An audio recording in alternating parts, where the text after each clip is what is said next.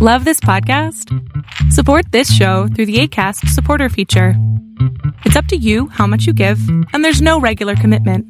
Just click the link in the show description to support now. I'm gonna make him an offer he can't refuse. Frankly, my dear, I don't give a damn. He's looking at you, kid. All right, Mr. DeMille, I'm ready for my close-up.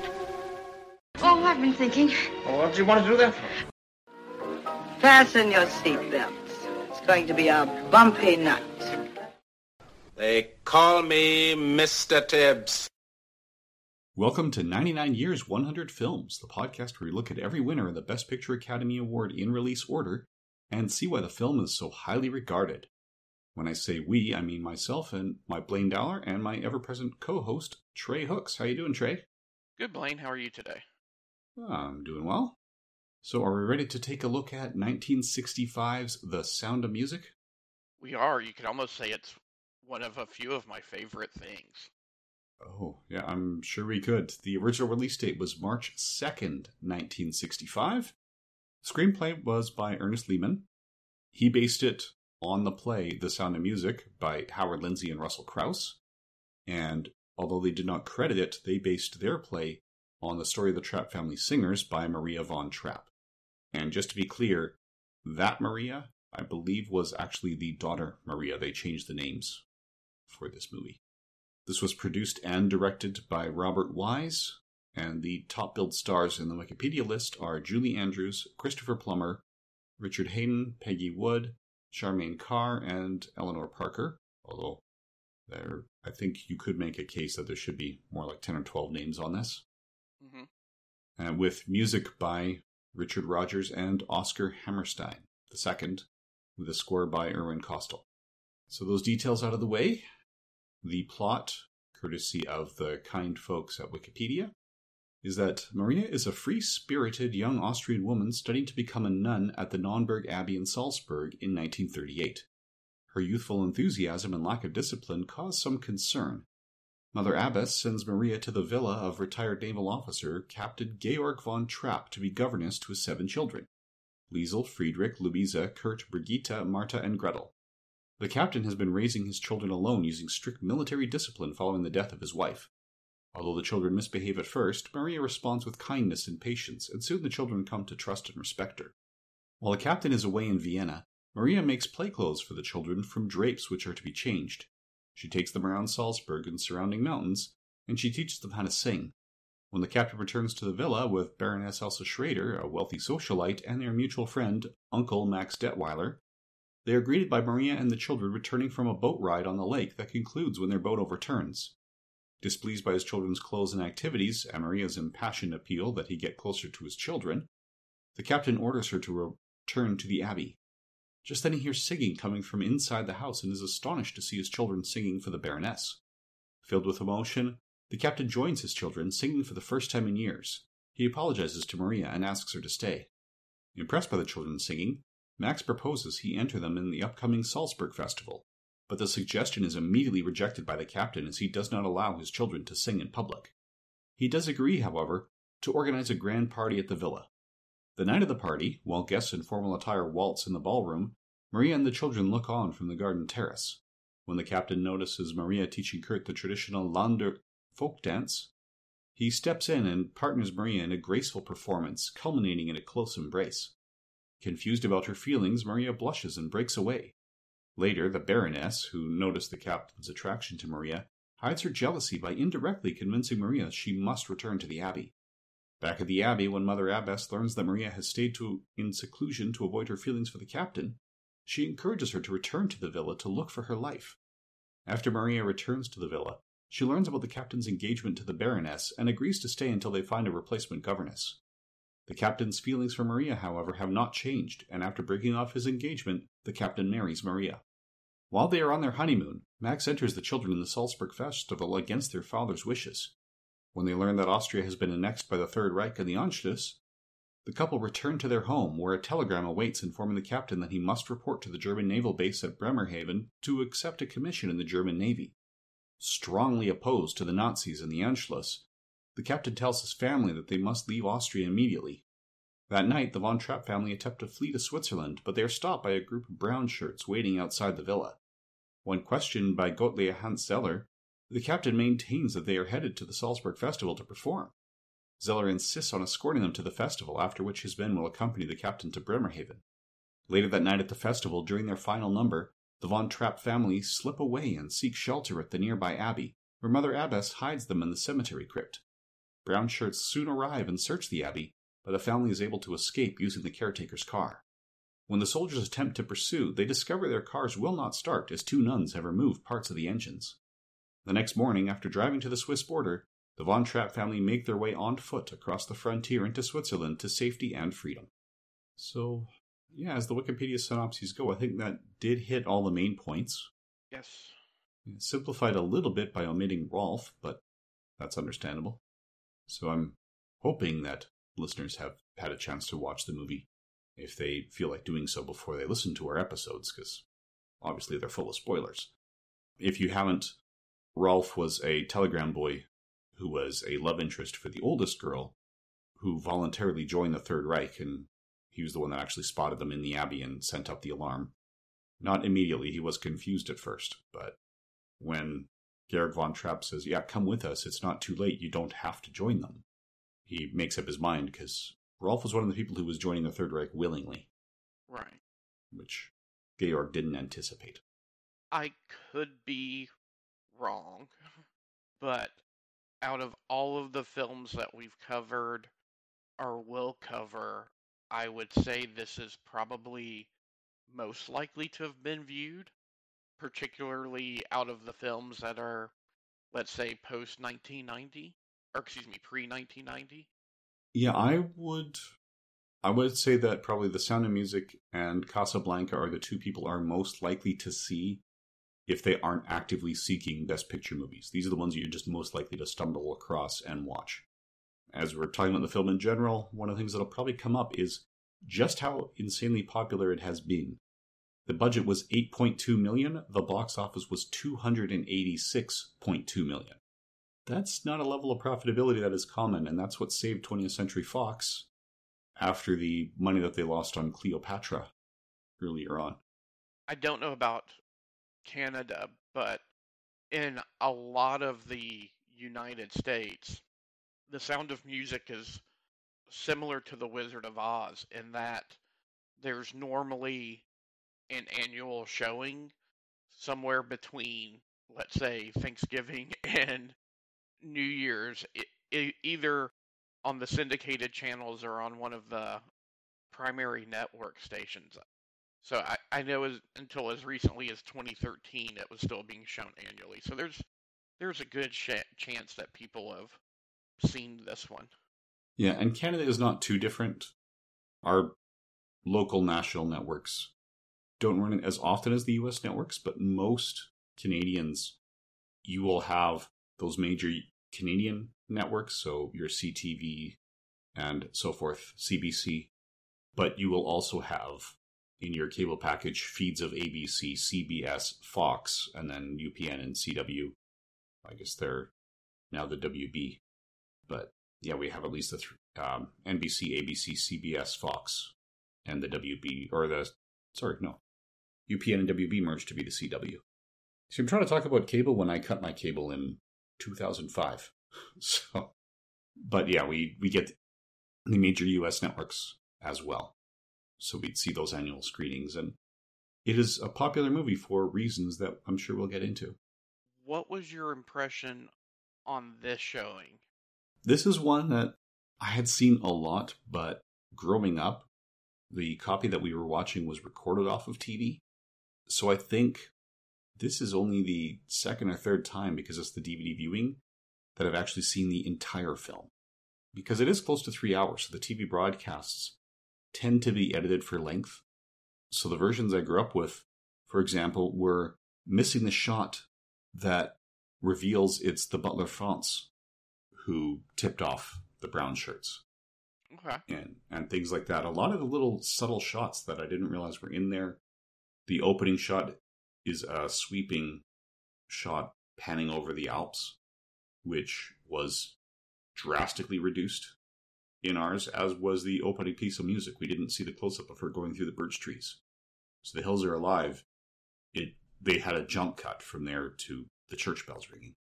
So this I actually enjoyed more because you know they cut it for length because saying, "Oh, that's not needed. That's not needed." But all that stuff, while not strictly necessary, I'd say is additive to the film.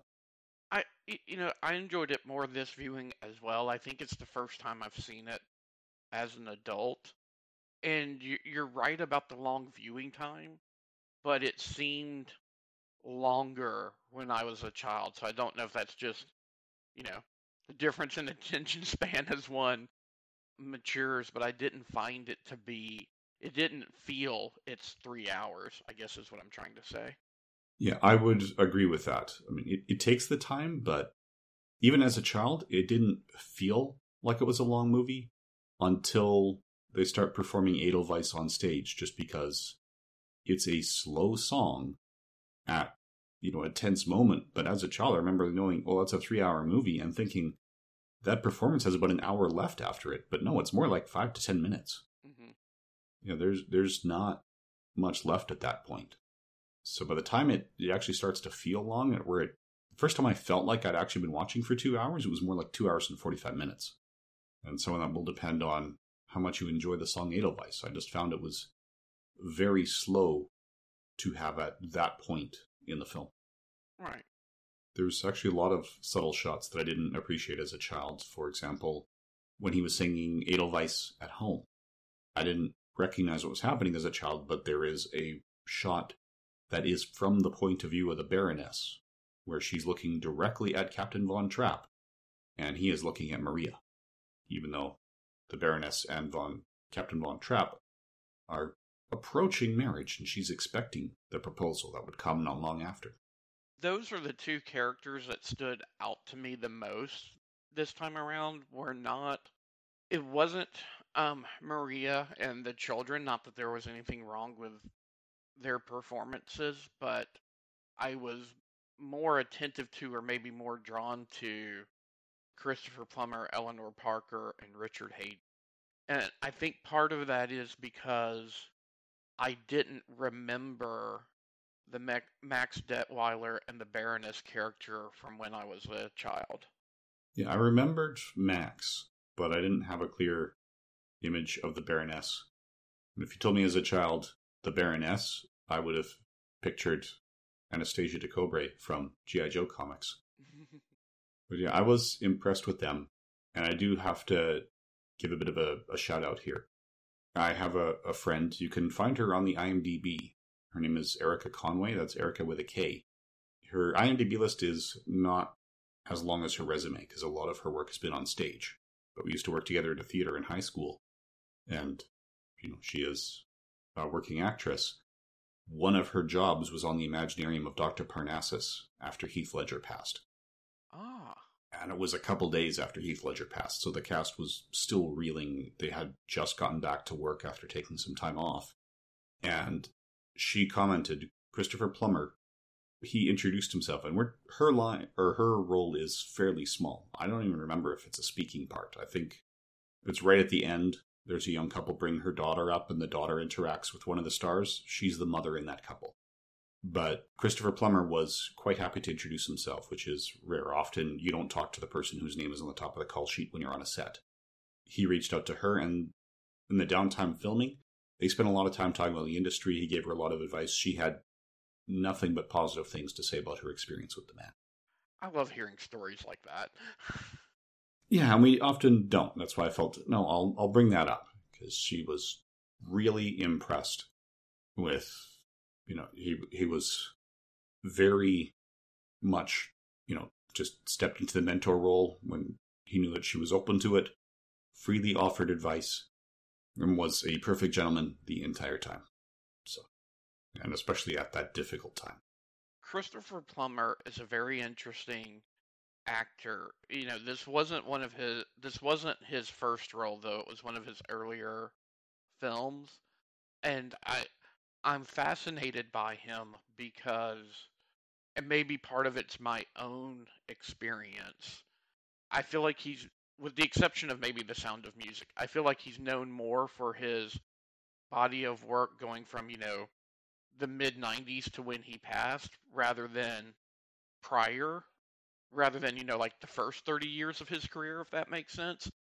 And I'm always fascinated by actors who have that sort of longevity. Mm-hmm. He has that, and it's surprising because he also wasn't a huge fan of this particular movie. And I, I can understand why. I think he does great things with the part. He does a lot of very subtle and nuanced acting. But for, let's say, maybe the first half of the film, and I'm generalizing, he's the closest thing the film has to an antagonist.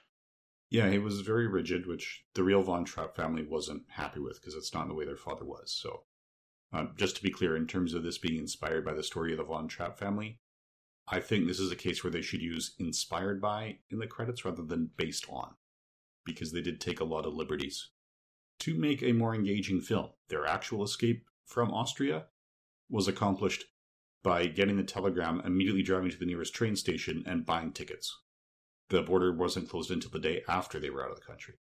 And yeah, Christopher Plummer, I would agree, even looking at his IMDb, the top four known for films include Beginners from 2010, The Insider from 1999, All the Money in the World from 2017, and Remember from 2015. I'm actually surprised Sound of Music isn't one of them. Some people know him from Knives Out.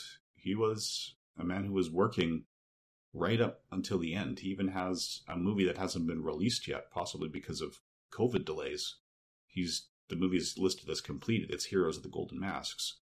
But we are recording this actually about a week after the one year anniversary of his passing.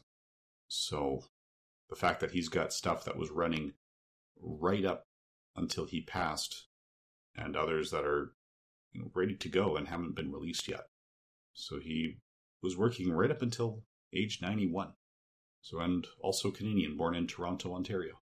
And yeah, he wasn't a huge fan of this film because he found it very sentimental, and the role was not as meaty as he'd been used to at the theater. He did soften. He said he was difficult to work with because of it. He kept trying to almost lampoon it because he thought it was so goofy, and Robert Wise had to keep him in check and get him to do retakes. He admits to being uh, completely blitzed drunk in a couple of the scenes when they were filming. But if you listen to the commentary, he softened and he's kind of realized that, yeah, it was his problem. He was spoiled by the theater roles. So it's not that this role wasn't good enough. He was used to better and he was cocky and young. And I I get the sentimentality criticism. One of the things that I appreciated more upon this viewing was I do think Wise and Lehman did a good job of foreshadowing the changing political climate, which was setting up the conflict and the climax of the film. Mm-hmm. And it's very much a heartwarming relationship, family slash will they, won't they romance. I, think that's probably I think the sentimentality is probably part of the reason why I hadn't watched it repeatedly in my adult years. I I remembered it as being as having catchy songs but being somewhat dull. Now, as an adult having seen it very recently, I wouldn't characterize it as dull at all. But as a child, that's what my impression of it was.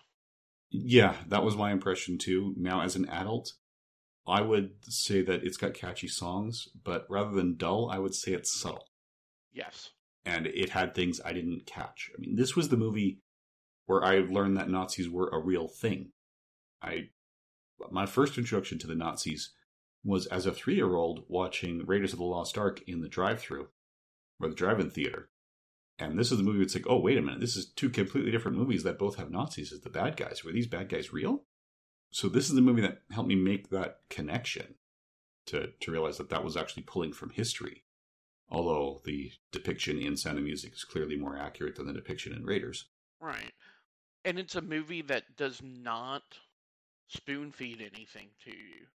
So as an adult, I can put two and two together and understand the pressures that Captain Von Trapp had. I don't think a seven year old gets that watching the film. No, no, at least, I mean, when I was three or four watching it, I would not have made any connections when, sorry, the characters, uh, Herr Zeller shows up at the party. I would not under, have understood why he was reacting to the Austrian flag. I would not have understood why, you know, when he navigates the party to find someone he wants to speak to or speak to, he clicks his heels together. I would not have recognized that as part of the Nazi greeting when I was a child. Whereas watching it as an adult, I completely understood what was going on now. But it was very subtle. If you were watching this, it's safe to assume that audiences in 1965 know exactly what the Nazis were all about. Right. Both what their pretense was and what their actual actions were. So this makes no attempt to explain it to the audience. They just give you the hints to say, this person's a Nazi, this person is opposed to the Nazis, and leave it at that. So if you were coming into this with no previous knowledge of Nazis, it would be difficult to understand why Georg was so opposed to them. You wouldn't, and I think that's part of it. Is as a child, I could enjoy some of the music, but a lot of that subplot was lost on me because of a lack of context.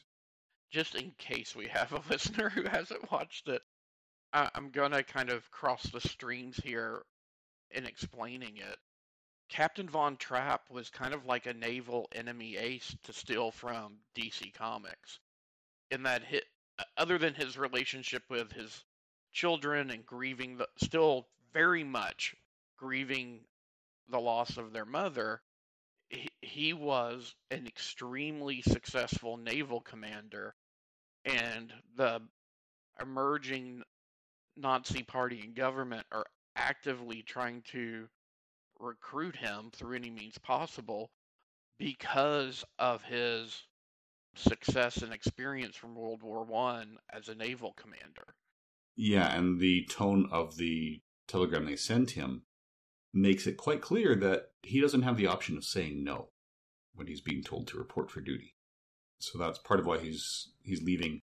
In the dance scene, that same party, he was wearing a white cross around his neck, and that apparently is a great military honor in the Austrian military that the real Captain von Trapp had earned by sinking 13 enemy ships in a submarine during World War One.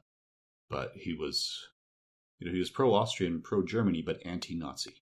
So even though he, he served and served well, he was not in support of the military actions in World War II and what was behind their motivations. And that's part of it. We are seeing of a resurgence of some of these attitudes lately. So this movie resonated in ways that it didn't when I watched it as a teen and understood what the Nazis were about. Uh, should we mention some of the other notable cast members here? Yes, I I mean we've mentioned the character of Max. I could listen to Richard Haydn. he all day long. He has one of those voices and most of our listeners would probably recognize the voice his voice. I, I think he's probably best known as the caterpillar from uh, Disney's Alice in Wonderland. Probably.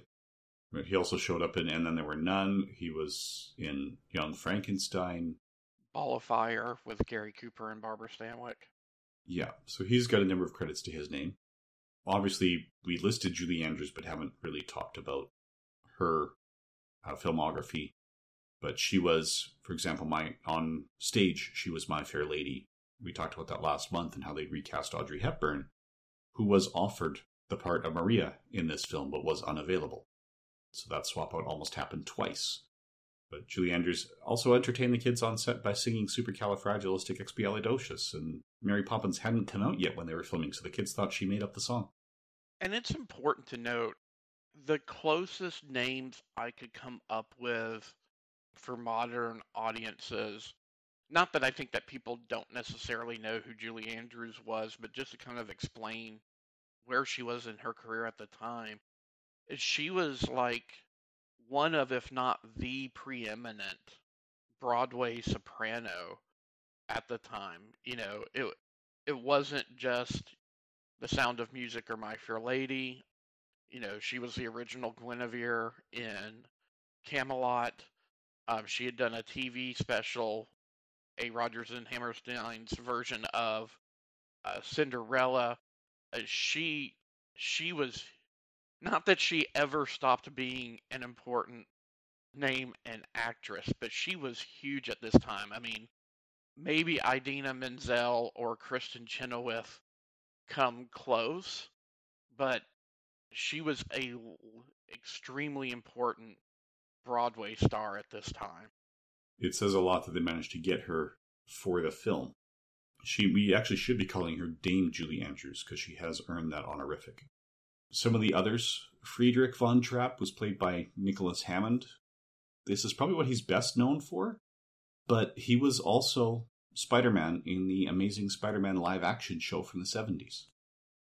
And I'll just throw this out there is still acting today. His the most recent credit that I've seen him in is he was in Quentin Tarantino's Once Upon a Time in Hollywood. Yep. He's really good in it too. and another notable one is Marni Nixon. So this is the first time that Marni Nixon has appeared on screen in a Best Picture winner. So uh, here she plays Sister Sophia, but she's done a lot of voice acting. Or so she did. She was the voice of the singing flowers in Alice in Wonderland, uncredited. She was the singing voice of Terry McKay, uncredited in An Affair to Remember. She was the uncredited voice of the singing geese in Mary Poppins. She's done work for Singing in the Rain and for My Fair Lady. She has dubbed a lot of these singing voices and has not received the credit for it. But this time we actually see her on screen. Also notable as uh, Brigitte von Trapp as Angela Cartwright. Genre fans probably know her as the original Penny Robinson from the 60s Lost in Space show. Yep, probably. Or perhaps as Reporter 2 from the Lost in Space movie. yeah, so it has a number of people who did go on, and it, it is really an ensemble cast. Because we've got the seven children, and I would say four primary adults in the family, right? There's Maria, there's Georg, the Baroness, and Max. And then on top of that, we have Mother Abbess, we have, there's Rolf, there's Max Wright. So there's a number of significant parts, but not huge parts. And that is one of the things that I appreciate about this. It it really does feel full. No one really feels like set decoration. You feel like they have a life outside of this, which is not always easy to accomplish.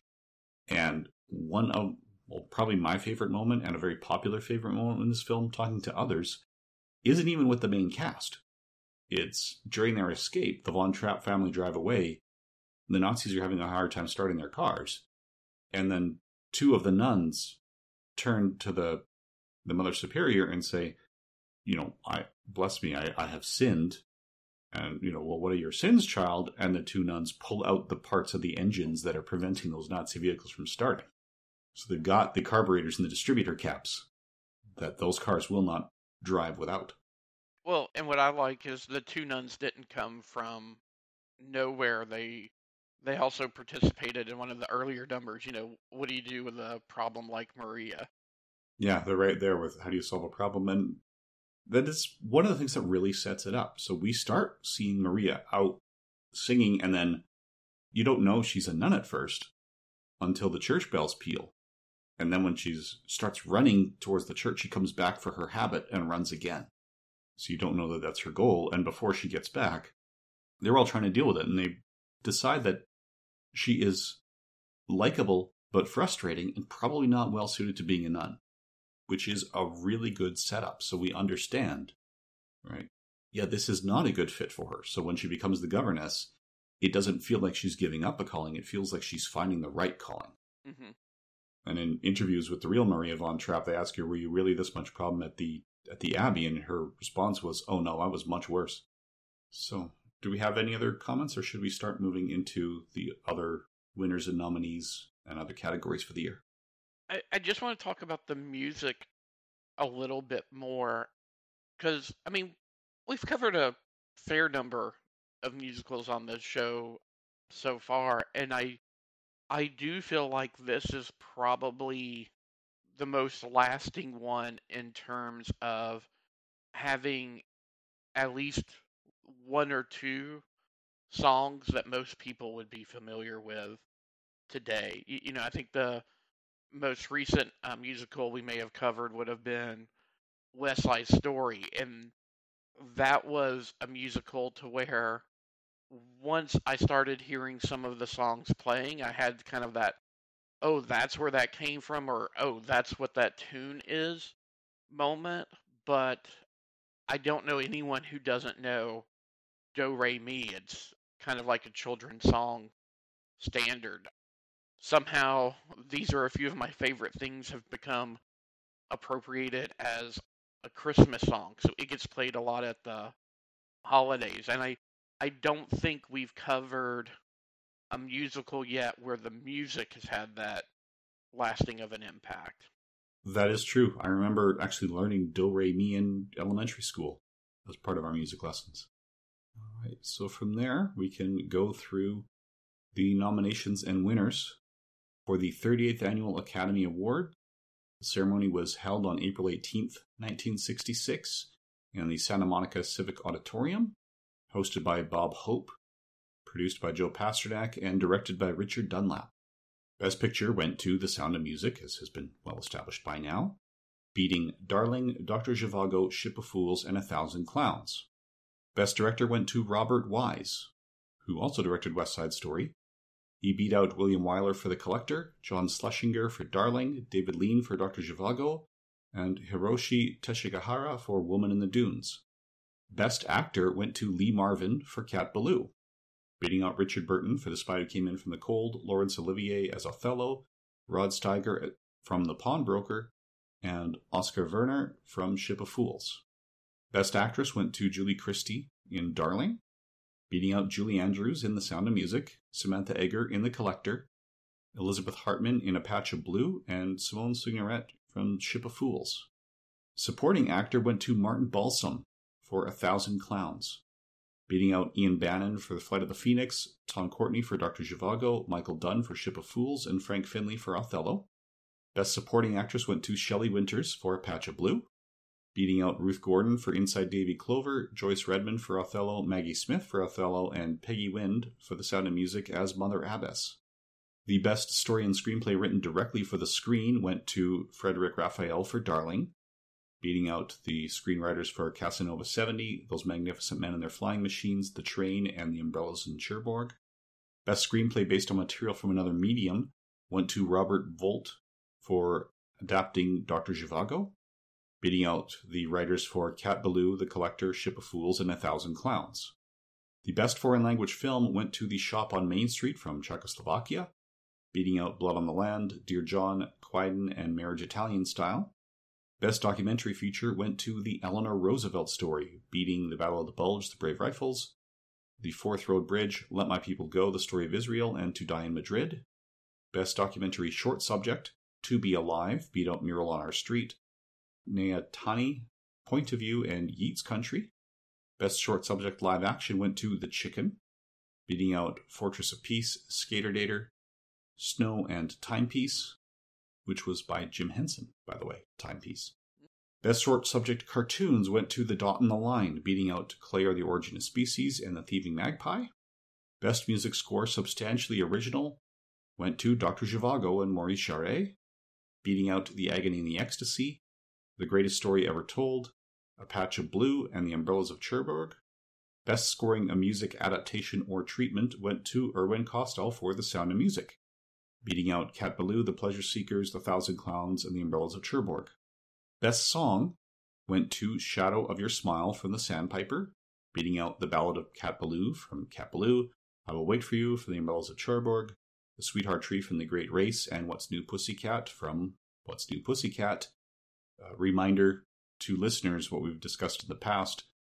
I don't think The Sound of Music would have been eligible because those songs were originally written for the play and not specifically for the film. Correct. There were a few that were written for the film, but they're not the ones that you would think of for a best song nomination. Yeah. Best sound effects went to The Great Race, beating out Von Ryan's Express. Best sound overall went to The Sound of Music, beating out The Agony and the Ecstasy, Dr. Zhivago, The Great Race, and Shenandoah. Best Art Direction Black and White went to Ship of Fools. That's with Robert Clatworthy for art direction and Joseph Kish for set decoration.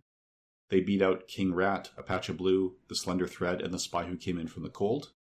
Best art direction color went to John Box, Terence Marsh, and Dario Simoni for Dr. Zhivago, beating out entries from The Agony and the Ecstasy, The Greatest Story Ever Told, Inside Daisy Clover, and The Sound of Music.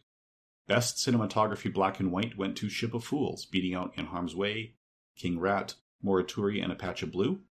Best cinematography color went to Dr. Zhivago, beating out The Agony and the Ecstasy, The Great Race, The Greatest Story Ever Told, and The Sound of Music. Best costume design black and white went to Julie Harris for Darling, beating out Morituri, A Rage to Live, Ship of Fools, and The Slender Thread. Just note, Slender Thread costumes were done by Edith Head, who's racking up those nominations and wins. Best costume design color went to Dr. Zhivago and Phyllis Dalton, beating out entries from Agony and the Ecstasy, Greatest Story Ever Told, Inside Daisy Clover, and The Sound of Music. Inside Daisy Clover, the nominations were for Edith Head and Bill Thomas, so she was nominated in both categories. Best film editing went to William H. Reynolds for The Sound of Music, beating out Cat Ballou, Dr. Zhivago, The Flight of the Phoenix, and The Great Race. And Best Special Visual Effects went to Thunderball and John Stears, beating out the greatest story ever told. There's also an honorary award to Bob Hope for unique and distinguished service to our industry and the Academy. The Irving G. Thalberg Memorial Award went to William Wyler, and the Jean Hersholt Humanitarian Award went to Edmund L. DePatie. So the final tally Dr. Zhivago and The Sound of Music had 10 nominations each. The next up was Ship of Fools with eight, and then a few movies had five for 3 and 2, and the most wins. Dr. Zhivago and Sound of Music were tied with 5 each, Darling with 3, and Ship of Fools with 2. So, do you have any thoughts on how those played out overall? I do. I made a point of uh, I I only watched one other nominee to prepare for this, and I made a point of watching Doctor Zhivago because I had a fu- in my mind just based off of which films are remembered. I felt like that was the race, and I think Doctor Zhivago's the better film than Sound of Music. Dr. Zhivago does have a couple of flaws, but for an adult audience, it's a much more complex and I think a much more engaging film. I think part of what struck me is we've covered David Lean a lot on our podcast. And while I felt like Lawrence of Arabia and Bridge on the River Kwai were kind of two very similar films, Dr. Zhivago's a very different film. And I I think it's because I, I was not expecting that going in. So I watched Sound of Music first, and I remember when watching Sound of Music, you know, those opening panoramic shots going, yep, that's Robert Wise, and that's the kind of thing that David Lean's not going to be able to match. But then when I saw Dr. Zhivago, he did. you know what I mean? So I'll talk more. We can talk more about Dr. Zhivago as we go, but I kind of felt like that should have been the Best Picture winner. William Wyler was nominated for Best Director. And there is an alternate timeline in which it is William Wyler's Sound of Music and not Robert Wise's Sound of Music. What do you think that would have been like? Oh, yeah, that's a good question. And for our listeners, I, I asked the question because William Wyler was the original hired director for Sound of Music, and then he backed out of the project. Yeah, there were a few changes with that. So Audrey Hepburn didn't make it. And the Baroness was originally cast as Grace Kelly, but she had to step down after becoming Princess of Monaco.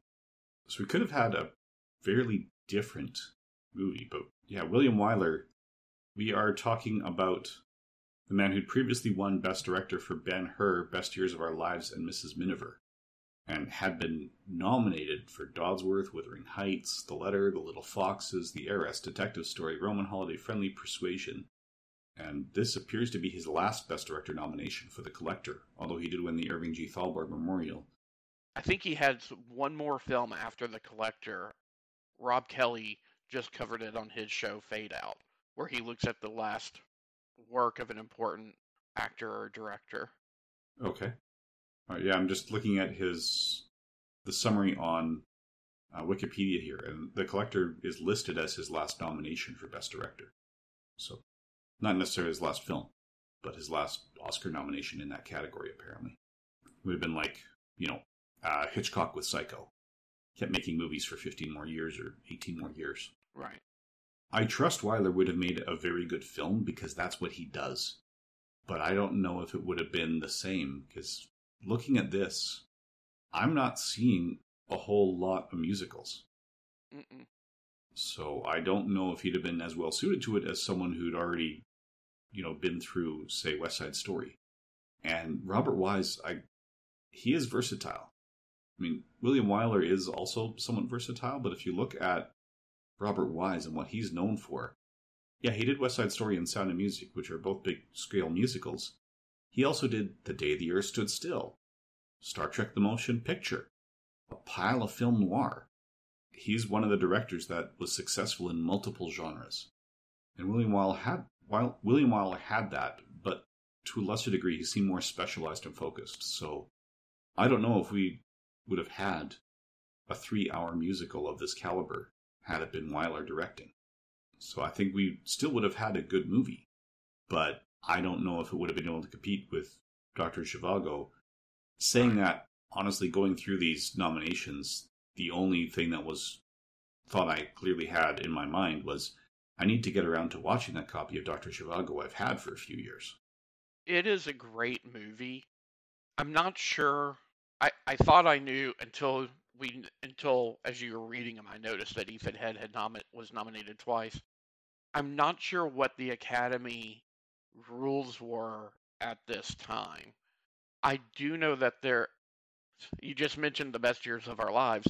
I know that after the best years of our lives, a rule was put in place to prevent someone from winning an award in two different categories in the same year. Uh, because Harold Russell, listeners can hear more about this because we did cover Best Years of Our Lives, but Harold Russell was a veteran who was cast in the film, and the short version is he was nominated for supporting actor. The Academy thought he was likely not to win, so they awarded him an honorary Oscar, and then he won Best Supporting Actor. So they put a rule in place to prevent that from um, happening again. I don't know if that rule took the form of limiting where and how many times someone could be nominated. So I, I think part of what hurt Dr. Zhivago is Omar Sharif is omitted, but for example, the other main cast is Julie Christie, who won Best Actress, but for a different film. Is that why she didn't get nominated for, you know, Dr. Zhivago? Rod Steiger probably should have won Best Supporting Actor. I'm just going to say it. But instead of being nominated for Best Supporting Actor for Dr. Zhivago, he was nominated for The Pawnbroker as Best Actor. So I, I think some of the nominations for those actors who were in multiple films in the same eligible year hurt Dr. Zhivago in that they got nominated for other projects and not Zhivago. That is possible. Thinking about it, I thought that there were cases of multiple nominations in one category that come later. I'm just looking into that now.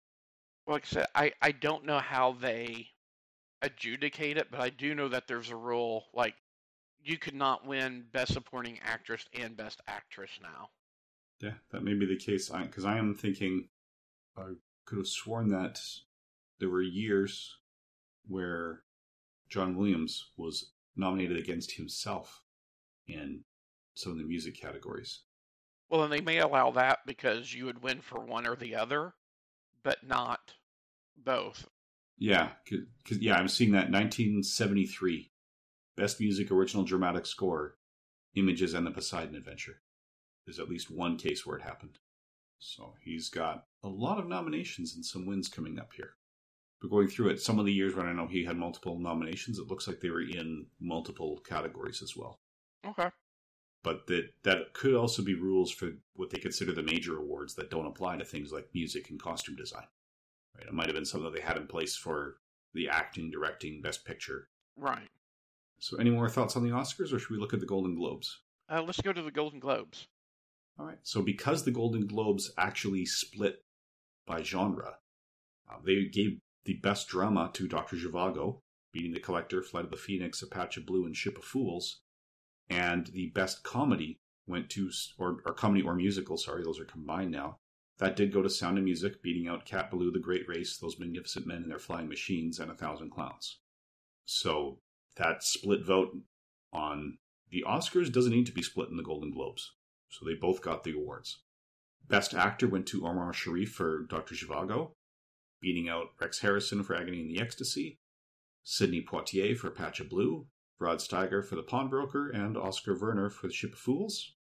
Best Actress in a Drama went to Samantha Eggar for The Collector, Julie Christie for Darling was nominated, as was Elizabeth Hartman for A Patch of Blue, Simone Signoret for Ship of Fools, and Maggie Smith for Othello.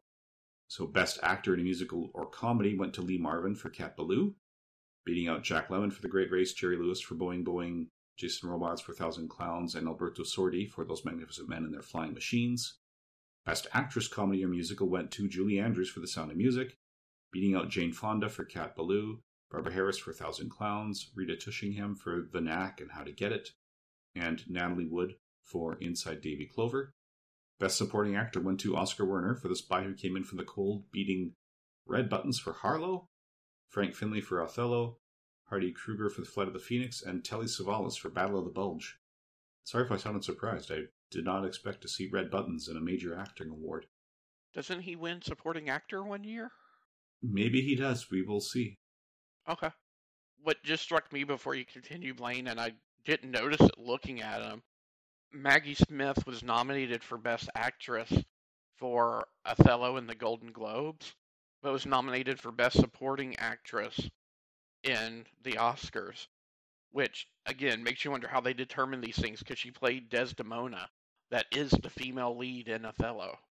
Yeah, and while you were covering that, I did look it up. He actually won for Sayonara in 1957. Okay. Looking at the picture, I realized my surprise wasn't. It was mainly because I, yeah, the name is Red Buttons. I was picturing Red Skelton. Okay. Okay. Yeah. So that that's that's on me, because a Red Skelton, he, he's one of those guys who's more of a performer than an actor. He's an entertainer. Best Supporting Actress went to Ruth Gordon for Inside Daisy Clover, beating out Joan Blondell for Cincinnati Kid, Joyce Redman for Othello, Thelma Ritter for Boeing Boeing, and Peggy Wood for The Sound of Music. Best Director went to David Lean for Dr. Zhivago, beating out Guy Green for Patch of Blue, John Schlesinger for Darling, Robert Wise for The Sound of Music, and William Wyler for The Collector. Best Screenplay went to Dr. Zhivago and Robert Bolt, beating out Agony in the Ecstasy, The Collector, Patch of Blue, and Slender Thread. Best Foreign Film in the English Language went to Darling, beating out The Knack and How to Get It, The Leather Boys, 90 Degrees in the Shade, and Othello. Best Foreign Film, they call it foreign language, I would say non English language. That went to Juliet of the Spirits from Italy, beating out Always Further On, Circle of Love, Red Beard, and The Umbrellas of Cherbourg. Red Beard is good, by the way. So it's a Akira Kurosawa. Okay. Best Music Original Score went to Dr. Zhivago and Maurice Jarre, beating out Battle of the Bulge, The Great Race, The Sandpiper, and The Yellow Rolls Royce. Best Original Song went to Forget Dominique for Yellow Rolls Royce, beating out The Ballad of Cat Ballou, Shadow of Your Smile from The Sandpiper, Sweetheart Tree from The Great Race, and the title song from That Funny Feeling. Best TV Show went to The Man from Uncle, beating out Frank Sinatra, Man in His Music, Get Smart, I Spy, and My Name is Barbra. Best TV Star Male went to David Janssen from The Fugitive, beating out Don Adams for Get Smart, Ben Gazzara for Run for Your Life, David McCallum for Man from Uncle, and Robert Vaughn for The Man from Uncle. And then Best TV Star Female went to Anne Francis for Honey West, beating out Patty Duke from The Patty Duke Show, Mia Farrow from Peyton Place, Dorothy Malone from Peyton Place, and Barbara Stanwyck for The Big Valley. So anything jump out at you there? No, just uh, as I mentioned earlier, I if you were going to nominate Maggie Smith, you probably needed to put her in a different category for the Oscars. I think the Golden Globes got that one right. Yeah. And again, there's no hard and fast rules. It's where they want to submit them. Right. So, looking at the historical numbers, so the IMDb rankings of every film that came out in 1965 does put The Sound of Music as number one of the nominees. Okay. So it's Sound of Music at 12, A Patch of Blue at 13, and Dr. Zhivago at 14. All of their average ratings round to 8.0. So that's a pretty close race. Yeah, I we typically don't have them clumped that close together. No, it's very rare. Looking at all of them, the top film for the year is The Corporal and the Others, which I believe, uh, based on the names, it looks like it's Russian or that that sort of area. Mm-hmm. Uh, number two is Operation Y. Three is Guide. Four is Red Beard by Akira Kurosawa. Again, it is excellent. Uh, War and Peace is number five, and that is a Russian adaptation directed by Sergei Bondarchuk. Time to Love is six. War and Peace Part One. So that War and Peace was split into two, and Part One is also here. It's coming in at number seven. Uh, for a few dollars more by Sergio Leone with Clint Eastwood comes in at number eight. Then we have The Shop on Main Street, Forest of the Hanged, and Yefarhai Kai Philotimo. Anyway, so going through this list, I would say that it looks like For a Few Dollars More is the only American film that is scored above it. And then so just scrolling down, because uh, Darling, Ship of Fools, and A Thousand Clowns were the other three nominees, which we both felt, just reading the list last month, even before we'd seen Dr. Zhivago, based on the memory, as you said, those are the ones that are remembered. Here's The Collector at 38. There's A Thousand Clowns at number 42. Yeah, and that, that's it for the top 50. So I'm not seeing Darling or Ship of Fools. The top 50 goes down to an average rating of 7.3 out of 10. Okay. Just see if I could find. Oh, here's Darling from 1965. That's a 7.1 out of 10. And Ship of Fools is also a 7.1 out of 10. So they would not have made that top 50, but they're probably in the top 100 with ratings that close to the bottom, close to that 7.3. Comparing this to Letterboxd, they put War and Peace at number one and Redbeard at number two for the year. My Name is Barbra is the first English language film to make the list, and that's at number nine. For a few dollars more, comes in at 11. And again, of the nominees, the top rated film is The Sound of Music. So that one comes in at number 20 for the year overall on the IM, or on Letterboxd. And The Corporal and the Others, that's number one on the IMDb, is showing up at number 31 on Letterboxd. Okay. So, and again, they agree that the next highest of the nominees should be Dr. Zhivago, but they also put a patch of blue in between. They're just a little more spaced out. And again, with a lot of non American films in between. For a few dollars more is my favorite out of the Man with No Name trilogy. Okay, I will take that. I've, I've seen Sanjuro now. I haven't seen for a few dollars more. I don't know if it was as closely tied as the other ones were. And for people who don't get that connection, we did uh, discuss Yojimbo, which was the Akira Kurosawa original that Fistful of Dollars was based on, with pretty past guest Paul Spataro on his Is It Jaws podcast. And then Sanjuro was the quasi sequel to Akira Kurosawa's Yojimbo. It's a lot of the same cast and similar stories, but with different characters. But I believe that that plot structure inspired some of For a Few Dollars More. So I've been planning to watch those close together at some point. Anyway, so yeah, we've heard. So Trey, you said that you would have given it to Doctor Zhivago. I, I would have. Yeah, and I haven't seen Zhivago, but that is the only other one I would intend to watch before I made up my mind on that. So, I, I think, I mean, for my mind, I have no issues with Sound of Music taking it home. It is a very good movie. So whether or not Doctor Zhivago is just enough to that I would take it as number one, I can't say. But so I think we both agree that it was absolutely deserving of the nomination. Yes.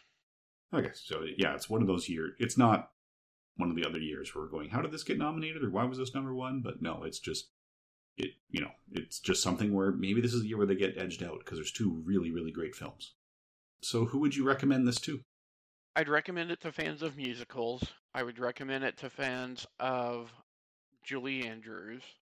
It's it's benign in pretty much every way. I can't, you know, as a parent myself, sometimes I like to use film to help explain certain concepts to my kids. So, for example, and if you'll forgive me for getting political for just a little bit, Blaine, with the rise of the Black Lives Matter movement, I've felt it important to show my kids DuVernay's Selma to give them some historical context for what was going on and how bad the attitudes were in the 60s and how those attitudes persist today.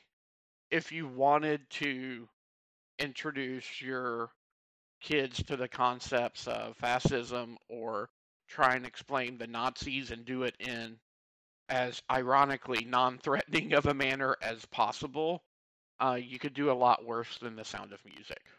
Yeah, you could, because this this demonstrates how how the characters feel about the Nazis without explaining why they feel that way.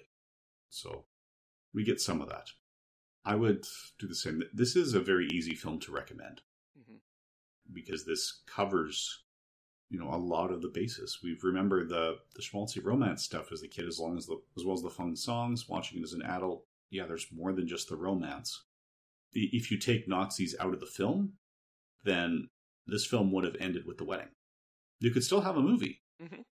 but that last hour exists because of the conflict in the changing politics and Georg's fear that the Nazis are going to wipe Austria off the map and just make them part of Germany. And he is an Austrian nationalist. But again, he doesn't outright say, This is my concern, this is what I'm afraid of. It's very subtle. Just when you hear the objections, things like showing the Austrian flag or singing Edelweiss and getting the audience to sing along. So, yeah, it is a very easy film to recommend. So, if you have even the slightest inclination, watch it. As we said, this has been so readily available. I find it hard to believe that anyone who is enough of a film buff to be listening to this podcast in the first place would not have already seen it if they weren't interested, unless you're just that emerging film buff and you're just exploring what's out there. If you haven't seen this yet and you're listening to a podcast about movies, you owe it to yourself to track this one down. Well, and it's it's not hard to find. You and I were talking about this a little bit off air, and you mentioned the numbers. This is a movie that's never gone away, right? You know, um, it's available on DVD. It's available on Blu-ray. I would say that next to Netflix, if you have a streaming service, you probably have Disney Plus. I checked. I can't speak to every international market, but in Star uh, Stars or whatever it's called in Europe, or at least the UK, and in Canada and in the United States, it's on the Disney streaming service. So it, it's very accessible and easy to find. Yeah, I can confirm that for Canada. It is definitely on Disney Plus through that star section, which absorbs a lot of the Hulu content as well that you guys get in the States. So Hulu is not a standalone thing in Canada, so they just brought most of their library into Disney Plus and increased the Disney Plus price at the same time. But it's still reasonable for the amount of content we're getting, so we are happy to say stay subscribed, especially with a baby that'll be six months old on Monday. Having access to the huge Disney library is a plus. Yeah, I see what you did there. so, should we let people know what to expect next month? Next month, uh, we uh, look at the price of sticking to one's conviction. We're um, going to review A Man for All Seasons. And I did do a little bit of leg work in advance Unfortunately, A Man for All Seasons is not available as part of a package streaming service, but it is available for rent on Apple, Amazon, and most of those types of services. It's just not part hmm. of. When I say part of a pet, you know, we just mentioned you can watch Sound of Music on Disney Plus. It's not on Amazon Prime or anything like that to where you can stream it for free. You will have to rent it. Yeah, I actually purchased it through iTunes, so you can stream it, but you will know if you have access to it because you'd pay specifically for access to this movie. Yeah. It's not bundled. And Man for All Seasons beat out Alfie. The Russians are coming, the Russians are coming. The Sand Pebbles, and Who's Afraid of Virginia Woolf. So that's what it was up against. And just scrolling down the list here in terms of what I remember and what's taking home other awards, looks like Who's Afraid of Virginia Woolf is another notable film. Which I'll just throw this out there.